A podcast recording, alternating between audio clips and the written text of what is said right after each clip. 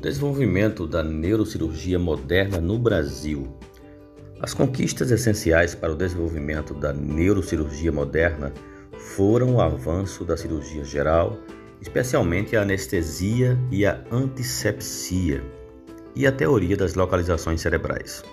Ela foi estabelecida nas duas últimas décadas do século XIX e primeiras décadas do século XX, graças principalmente aos seus pioneiros Victor Hosley e Harvey Cushing. No Brasil, o nascimento da neurocirurgia dependeu também do desenvolvimento prévio da cirurgia e da anestesia.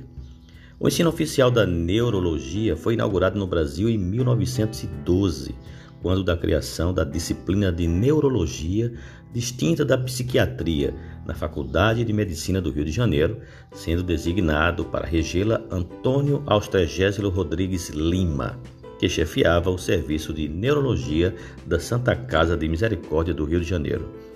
A cirurgia moderna no Brasil teve início no final do século XIX, especialmente no Rio de Janeiro, com as obras de Cândido Borges Monteiro, Chapó Prevost, Andrade Pertence, Domingos de Góes e Vasconcelos, Paz Leme e Augusto Brandão Filho.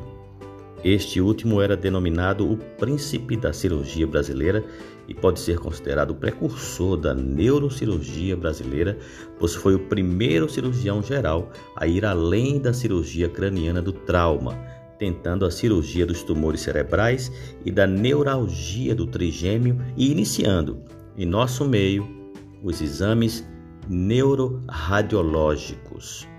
No final da terceira década do século XX, a moderna cirurgia e a neurologia estavam bem assentadas em nosso meio, especialmente no Rio de Janeiro, propiciando as condições para o nascimento da neurocirurgia brasileira.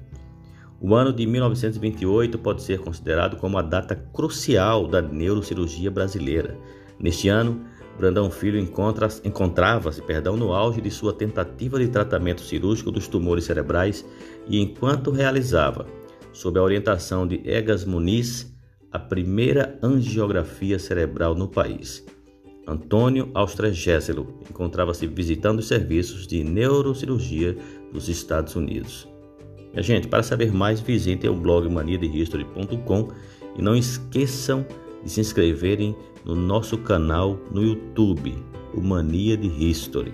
É simples, vai lá rapidinho, se inscreve, dá um like e aperta o sininho. Nós também estamos no Twitter, no Facebook e temos um perfil no Instagram. Até o próximo episódio, até o próximo podcast Mania de History.